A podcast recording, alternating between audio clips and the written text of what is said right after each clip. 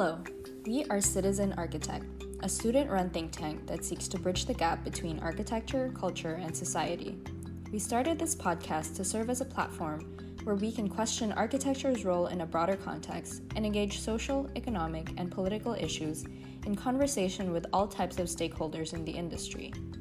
Before we get into the nitty gritty of our origins and our hopes for this platform, let's introduce the team that brought you this podcast. I am Jennifer and I'm from Colombia. My name is Rihanna and I'm from the Philippines. My name is George and I'm from New York City. I'm Julie, I'm from Taiwan. And I'm G and I'm from Korea. So, before Citizen Architect came to be, we banded together for a common cause. An unsettling sense of helplessness overcame us as unprecedented events unfolded right before our eyes. The pandemic, the murder of George Floyd, the sieges of democracy in Hong Kong and the Philippines. 2020 proved to be an explosive year for awareness on social issues across the globe. Wanting to tie these back into our own reflections as architecture students, we began an informal forum called Big Red Talks, where working professionals and students could have open discussions on topics such as gender inequality, social injustice, gentrification, and our role as architects. To talk more about the genesis of this initiative, we welcome our guest today, Lily Chi. Lily is a professor of architecture at Cornell University. Her teachings and studio investigations cover topics in 18th to 21st century theory and criticism, urban temporalities, and questions of location and globalization in the contemporary city. We feel fortunate to have Lily as our first guest. As a professor, she has gone above and beyond to open our eyes to the reality of architecture and its impact on people, to think critically and constantly question our place in the discipline, and to use our student voice to start initiatives such as the Big Red Talks Forum, as well as this Citizen Architect podcast.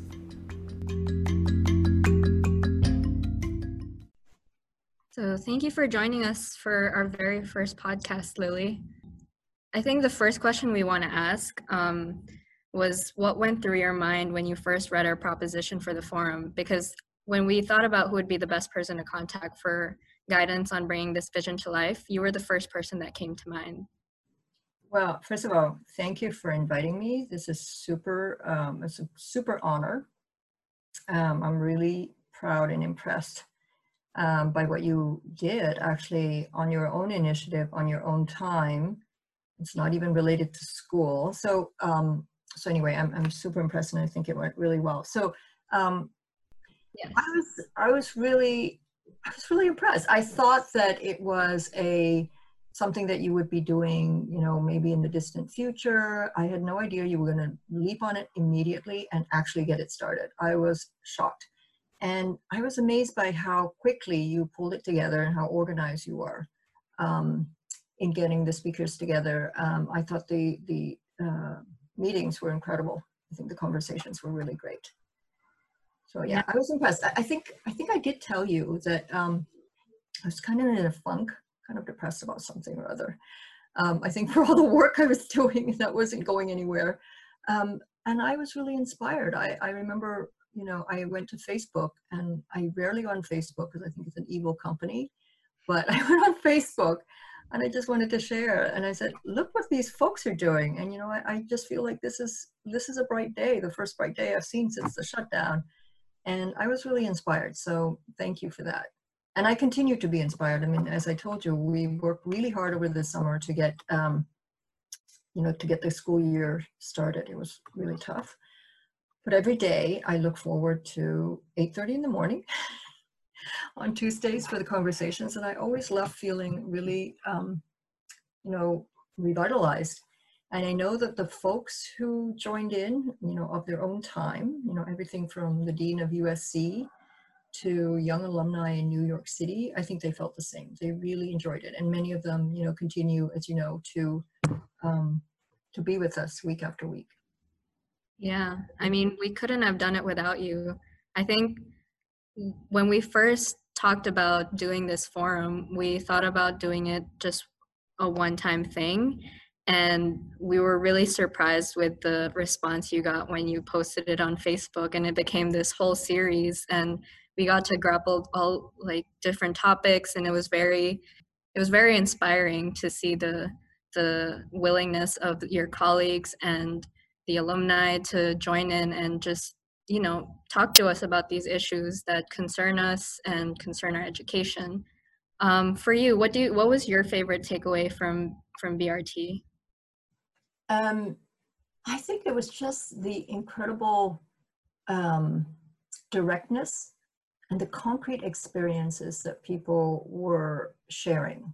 You know we had young alumni from all over. First of all, I haven't talked to these folks for a long time, so I was super proud of them where they've gotten to. I taught them when they were, I don't know, little babies. No, um, you know, they graduated what 20 years ago. Some of them, but some of them much more recently. And I'm super proud at how thoughtful um, and how diverse their experiences are.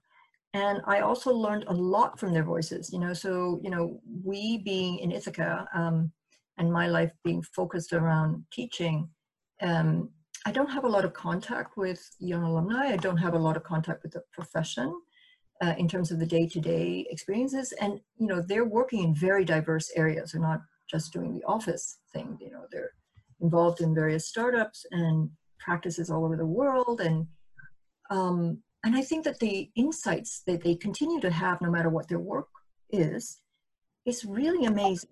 You know, uh, I mean, obviously it was a self-selected group, but I think it says something about uh, the Cornell education that even though we didn't talk about these things explicitly, um, you know, there were no courses on, um, I don't know, racism and justice at that time. And, and yet, you know, these were individuals who took it upon themselves, you know, to, to make, to raise these questions. So, um, you know, a lot of them I did teach in the third year of BArch, and, and that was the year that we deal with programming and various mm-hmm. other things. And I thought that, you know, if we want to talk about program, we shouldn't just, oh, so the idea is, you know, the building in the city with a complex program, you know, and, you know, programming in itself says something about how you envision the places of habitation, the places of social exchange.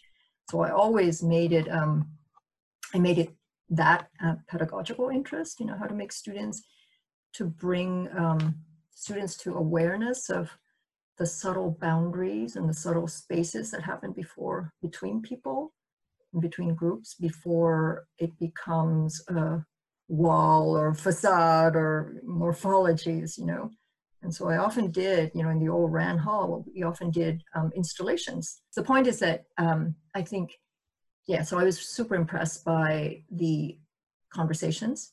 You know, the other thing I think is that when we deal with justice and questions of social justice and equity or lack thereof, um, I think that the global scene reminds us how di- how different uh, the challenges are. You know, so um, yeah. So anyway, it, it was really eye opening. I also really enjoyed um, you know, folks who come in, uh, like like Milton Curry coming in to talk about development. Um, great advice. I was super touched by the fact that he got up at I don't know what time was it. We began at ten, so it was seven o'clock. Seven, yeah. and there he was in his tie and suit and ready to talk to you in the most professional, articulate way that I could never muster at 7 a.m. in the morning. So anyway, it was great. It was really a highlight of the summer. The diverse array of guests that we had really brought some rich insight into the different topics that we had each week. And I really appreciated that not everyone pursued architecture after. Like we had all sorts of faculty come in with their expertise and also practitioners, um, alumni. And it was great to hear all their different opinions, their different insights into the things that we were really interested in. But for you, what did you see as like a constant theme in the conversations that we were having each week? Because we definitely went through a lot of different topics, but I feel like in some way there was a common thread um, throughout all of them. Mm-hmm. Yeah, I mean, I think um, many people talked about how it's important to look at the context of architecture and that there are multiple ways of enacting uh, architectural thinking in this context. You know, that architectural, the skills, quote unquote, that you have, um, enable to you to affect spaces, um, contexts, environments in many, many different ways. And that tactical uh, work on the environment is something that we should all consider. So, you know, people talked about, I don't know, I mean, um, you know, media talked about, um, you know, involving others through, uh, you know, nonprofits, um, activists, groups, you know, folks who may not be directly within um, uh, a project setting as client or uh, yeah, or, or con professional consultants in the area of building, but who are really kind of important either as stakeholders or as people who have access to information or who can support um, the project um, reach you know multiple constituencies or even to open up avenues or even to raise questions that we within the profession um, don't necessarily see. So, you know, again, I, I your title, um, citizen architect, because many of them do raise this whole question, you know, that yes, being a professional is one thing, but uh, the kind of questions that, and concerns that you're raising here has to do with being a good citizen and how do you, I guess the question is, yes, we can all be citizens individually, but how can we contribute in our specific expertises and our, our forms of knowledge as a citizen? And I think that's the key because um, and I, I, think that that's the balance that you want to you want to seek because um, yes you can do multiple things but what is it that you bring to the table that nobody else can? And so I, I am not sure that you would want to abandon architecture and become legal theorists necessarily mm-hmm. right? I mean there you have to know how to reach somebody who can give you that information but but at the same time what can you bring as um, a professional who deals with the in-between, right? And, and I think that all of the things that you're learning in school now are really great for that. So, you know, so on the one hand, yes, expanding, as many people said, and on the other hand, bringing to the table something as well. I mean, what do you think? Do you, is that uh, what you saw as well? I'm sort of curious what you guys think of the conversations. I agree. I would have to say the whole reason for us naming this podcast Citizen Architect was because it was always compartmentalized. We have our education, we're architecture students, and then you go out and then you're a citizen, you can become an activist, but then there wasn't any overlap or we didn't see how our studies or our future as architects fed into us being a citizen as well. And I guess like the main question that sort of pushed us to start this podcast was how can we bring action from these conversations? Like how do we bring this out into the real world mm-hmm. whether it be, it be in practice or in our education? What does that look like to you? Mm-hmm. right right. I mean we we heard many ways of doing that too right? I mean uh, we heard the suggestion that sometimes it means saying no. You know, we heard some really kind of disturbing anecdotes about some of our famous firms that we look up to who do mm-hmm. who participate in rather reprehensible projects you know and surely they know what they're giving their talents to and then on the other end we also heard about how um, yes i mean i guess i would personally say that we we we bring specific skills and talents and ways of asking question to the table. And then there are others who said you have to step beyond the uh, the making of physical spaces and, and um, works, that there are other ways of being an architect or being architects um, that, that involve the everyday world. You know, that there's forms of activism um, that go beyond just design, that are just as, uh, I guess, architecturally relevant. So it was a big spectrum, which is great. It's kind of liberating, right? It says that um, there are many, many ways in which you do have agency.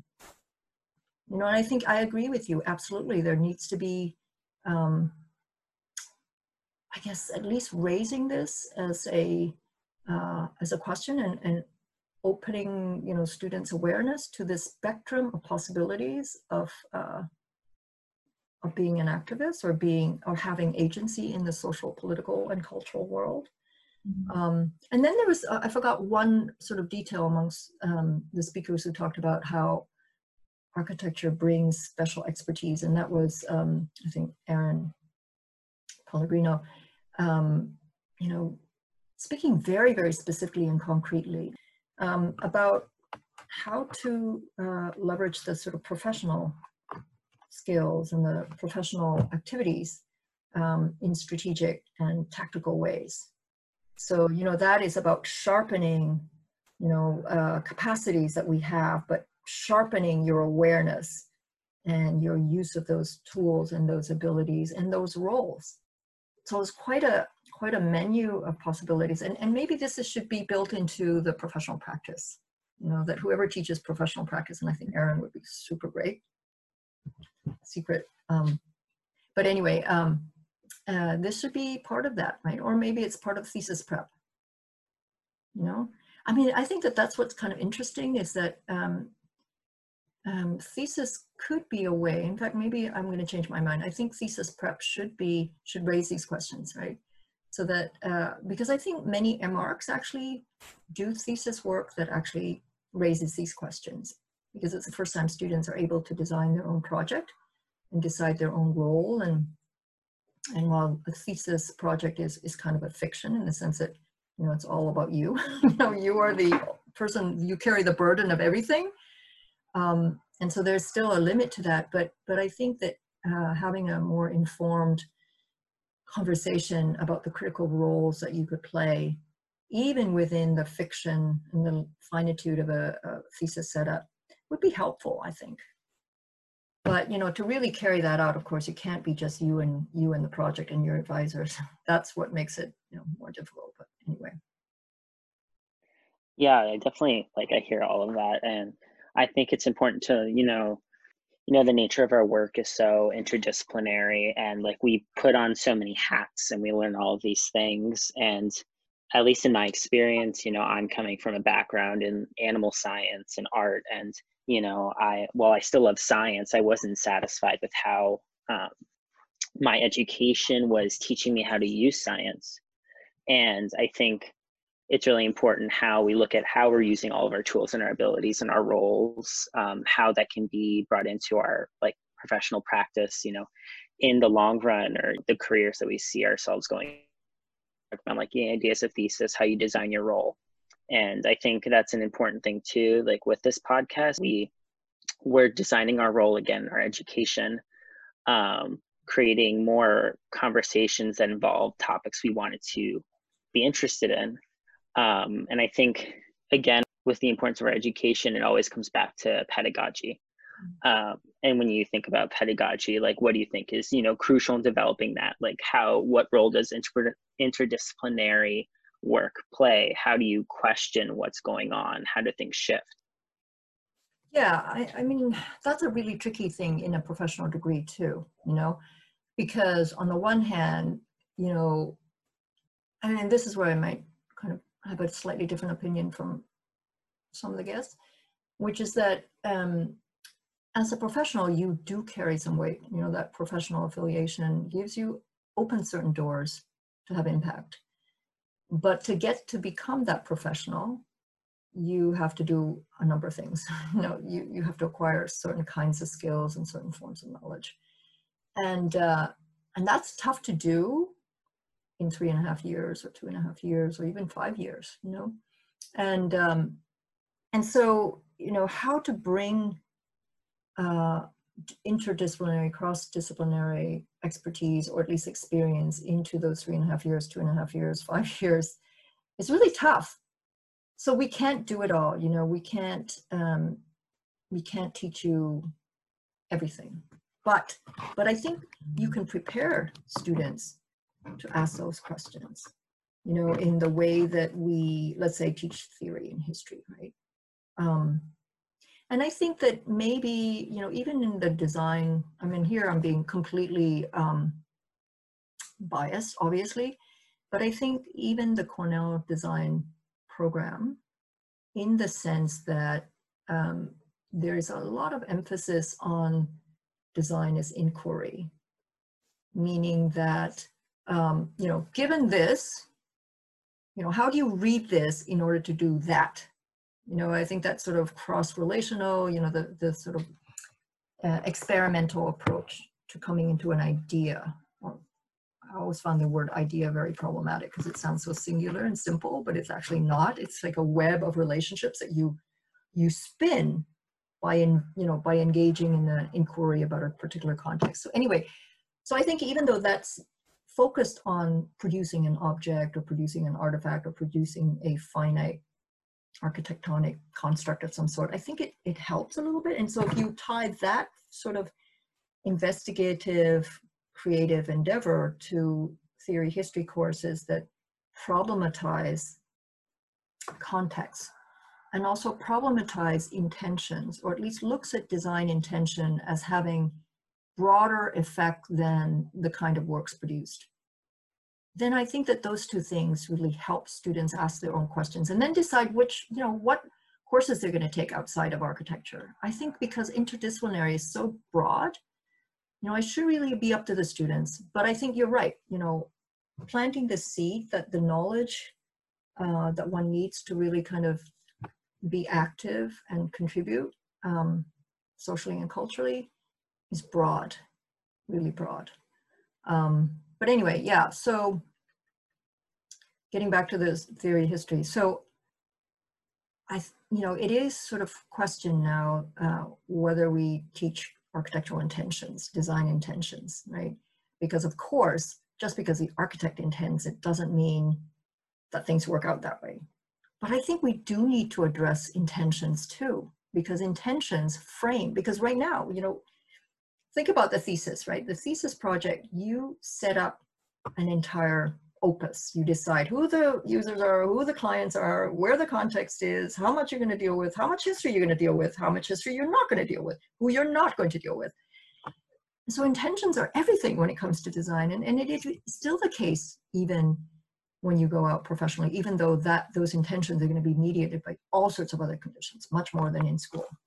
And so in school, intentions are the driving force, right, of a project. You set, you start out, faculty sets out something, you make a decision about how you're going to start, and then you pursue.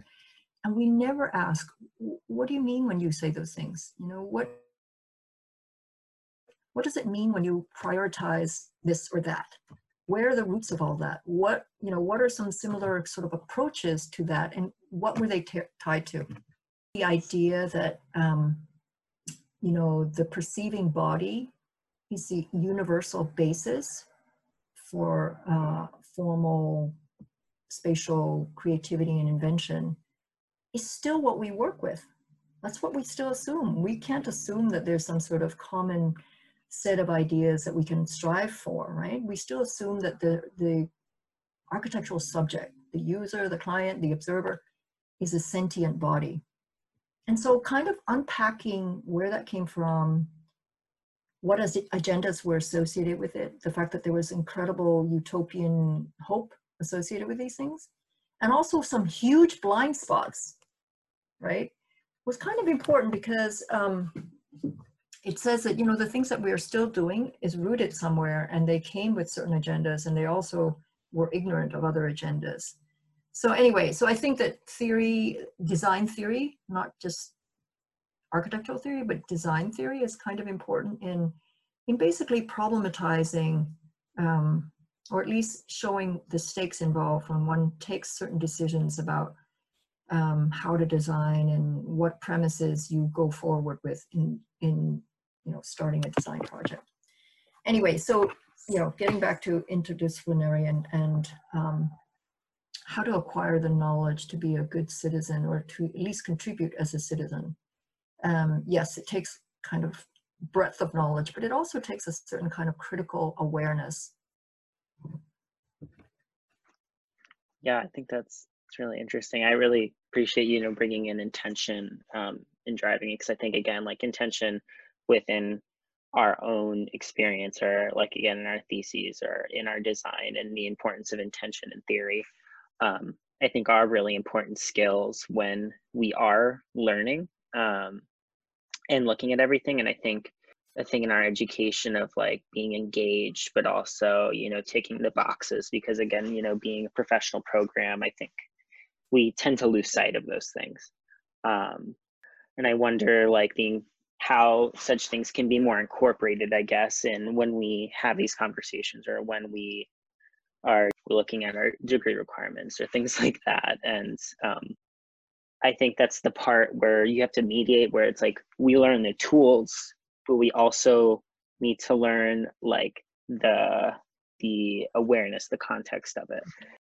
And i think i i wonder like how how again i think it's probably more on the basis of the individual um but learning you know how things like these stringent requirements can bring us more into these conversations you know not that you know every typical architect can draw a beautiful floor plan in cad but you know they have this intention of you know bringing a community together or something like that. Well you know that I, I, like I'm, I'm totally in agreement with Erin that the mechanics actually are really important because they are the way they're the the the raw material for a kind of tactical practice you know whether it's fire stairs position not just for egress but you know what else can they do right or ways of writing a contract, right? It's the mechanics where you can, the mechanics that allow you to play hacker to accomplish more than what they, the specific tool or the specific pro- provision is intended. That's because, you know, again, architects are not going to do things, accomplish things on their own, right? I mean, um, you need capital, you need power, and we're kind of low on the totem pole on both.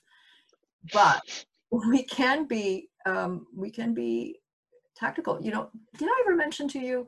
I think we had this conversation in one of the sessions. Maybe it was the one with Aaron, where you know we were talking about how it's really important to know all the mechanics. Like it's not just boring stuff. It's you know it's your tools, the hacker's box, right?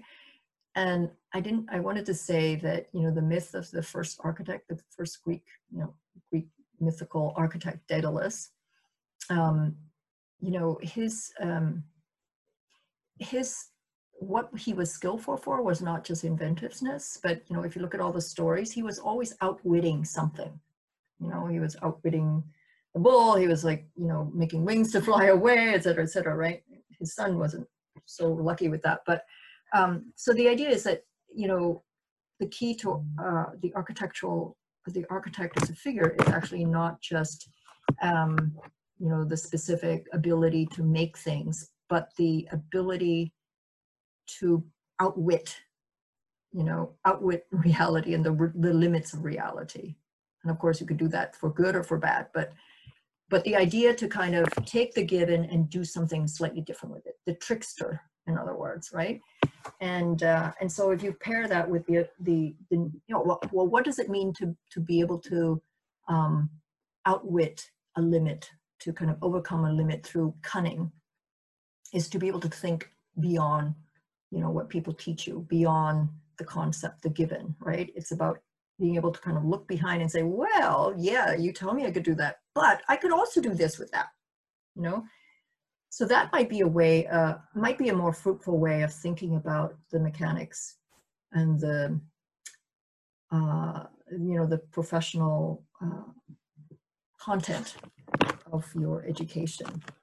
It empowers you with um, the tools to, uh, the mechanics, I guess, to um, tinker, you know, for the, for bringing other agendas in that are not normally part of a, an architectural project's agenda. Yeah, I think that's, um, I think it, it's, it's I think, or at least with our generation, like we've seen a lot going on. I think, you know, the generation before us was more complacent in it, or they had the tools, but they didn't mobilize the tools. And I think that's an important conversation, at least I think, in how we direct so many of these conversations or how we direct our interactions with one another, with the state, with the school. Um, and I think, you know, it's really important when we talk about planting these seeds of, you know, being tricksters or subversing the system because like if you build a fire stair or something but it happens to have an alcove so a person who's houseless can have somewhere to sleep that's dry for the night you know thinking about things like that and i think that's important too you know when we think about you know how we how we again plant these seeds but like for future architects or for future people who come into this program um, how we can build more of these systems. And maybe it's not about building something rigid like how how we move forward with having these conversations if it's like the nature of it being student run the nature of it being student led then would something like putting it in the curriculum would that change the nature of it? Would it just become another requirement? Um, and i think again behind that is like motivation. But you know i think when i think about these things too um, i think it's really important how we move forward how we keep people motivated you know how we have an impact on one another maybe not in explicitly in the curriculum. Maybe it's not at all about that but maybe it's more motivation from one another. Mm-hmm. Yeah i think that's really important um, that it's student run and it's bottom up you know i i mean you came to me for some advice and i felt really guilty when i came back to you and said all these people want to join your forum i felt really guilty because it's like well i should have let you do that and I, I purposely did not go out and ask other people. I could have because there were people. I, I, did ask Milton Curry, by the way, because but um, but I didn't because I just really felt that it was really important that it wasn't a lecture series or whatever that you know um, somebody wiser or more experienced takes over. And so the fact that it sort of was spontaneous was really important. So I think that yeah, I mean, um, I mean yes, in terms of curriculum, I think that certainly we should raise some of, you know, or at least bring certain kinds of content, like for maybe professional practice. So I think something like that as a kind of staple is really great, you know, a staple elective for those who want to do it. But I do think that um, inciting others to join, you know, and uh, I'm so glad that you're not graduating this year as the third year classes or the fourth year class is doing. And um, but maybe because you're in third year and you have another year and a bit, um, that you could start sort of planting the seeds, you know. Um, I do think it's important that students do it and maybe they do it slightly differently, but to inspire them to do it, I think you're right. The self-initiative is really important, you know, rather than the requirement or, um, so whether it's a forum that gets uh, a kind of revolving leadership, you know, or um, membership? I think that's an important step too. We do have to think about is you know how we include more voices from other years in our program, and also um, again, I think what this looks like, or I think I wonder, you know, I don't know if it's like a thing that you know people always want to do these self-directed things. Like if it was like say like an elective or something that you know you had to um, be like, oh, come up with something like just a project. It doesn't have to be a thesis, mm-hmm. although it is a thesis in a way. But um, I think too, we on our side of it, we have the um, you know the student conversations, but also I, I I think a lot of us sometimes wonder too, like what you know those professor conversations look like too. Um, how you know the professors sitting at the table making the decisions for curriculum for agenda etc and I think you know I've been clued into some things, and I think there's there's so many cogs and gears that go with it. Um, how we think that um, we, you know, of course, as students, we have our own best interests in mind, and we wonder too, you know, how professors to have that interest in mind of with students having agency. I was thinking, you know, there might be other other variables too that you could consider. You know, I mean, if I could, you know, to contribute to this conversation of how you want to brew the, the soup and how you want to age it and mellow it and all that and and you know the variations you want to do so i'm thinking about why this is so valuable and what ways it's valuable on the one hand you're going to diversify the voices that become part of your formation as a student or as a student in the program so yes you're inviting i mean i think alumni are really important that way right because they can give you the um, post facto experience and um, insight. Um, so that's one thing is to hear other voices and other professional um, suggestions. But I also think that part of the um, part of the value is the conversation among students and the ability of students to voice questions. And so, I mean, so far, you know, this is the first time that where I actually hear a lot more from you, you know, and I'm wondering whether there's some way in which you could have some of them are really about bringing students together to talk about, I don't know, a question that you frame.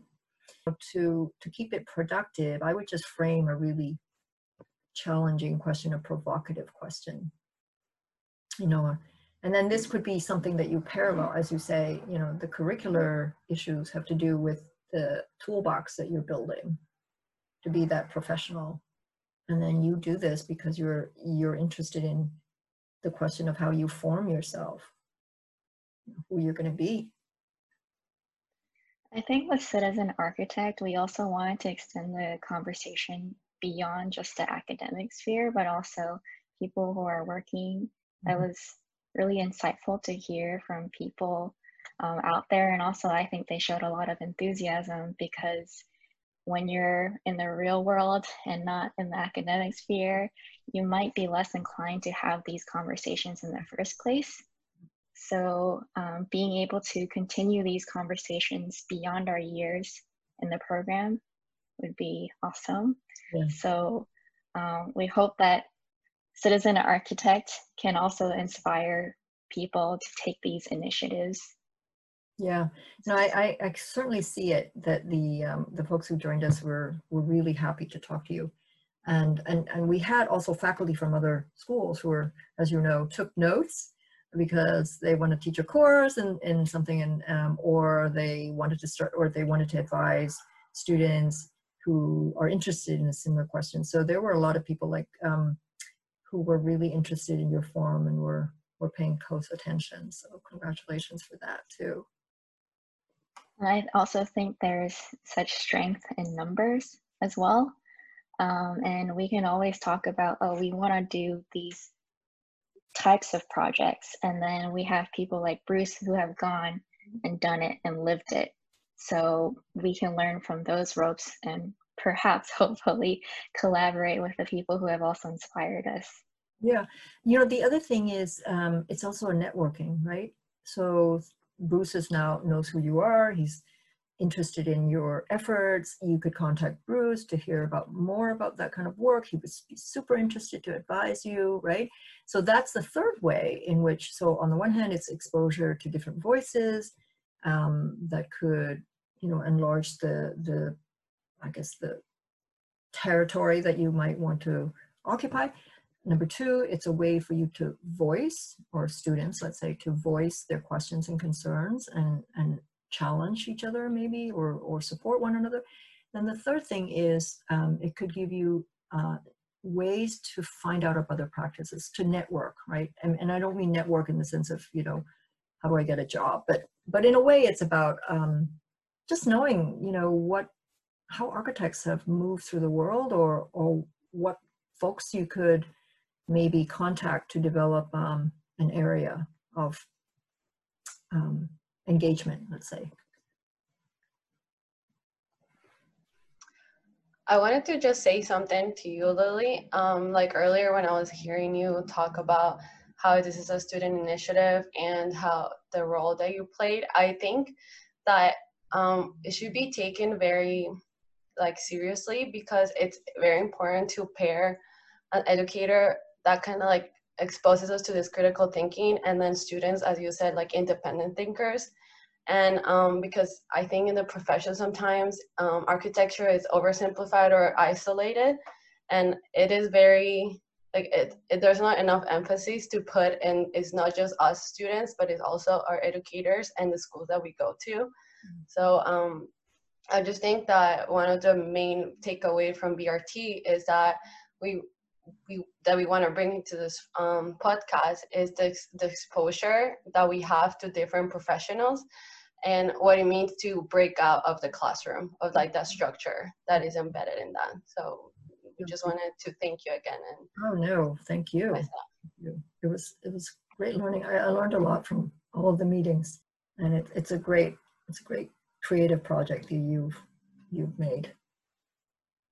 And very timely too yeah i think this is like a really awesome really productive conversation. Again wanted to thank you so much for joining us. Like we are so happy that we could have you again and talk and do all these things. Um, and so at the end of each podcast um, we want to ask our guests a question and the question is what is a citizen architect for you?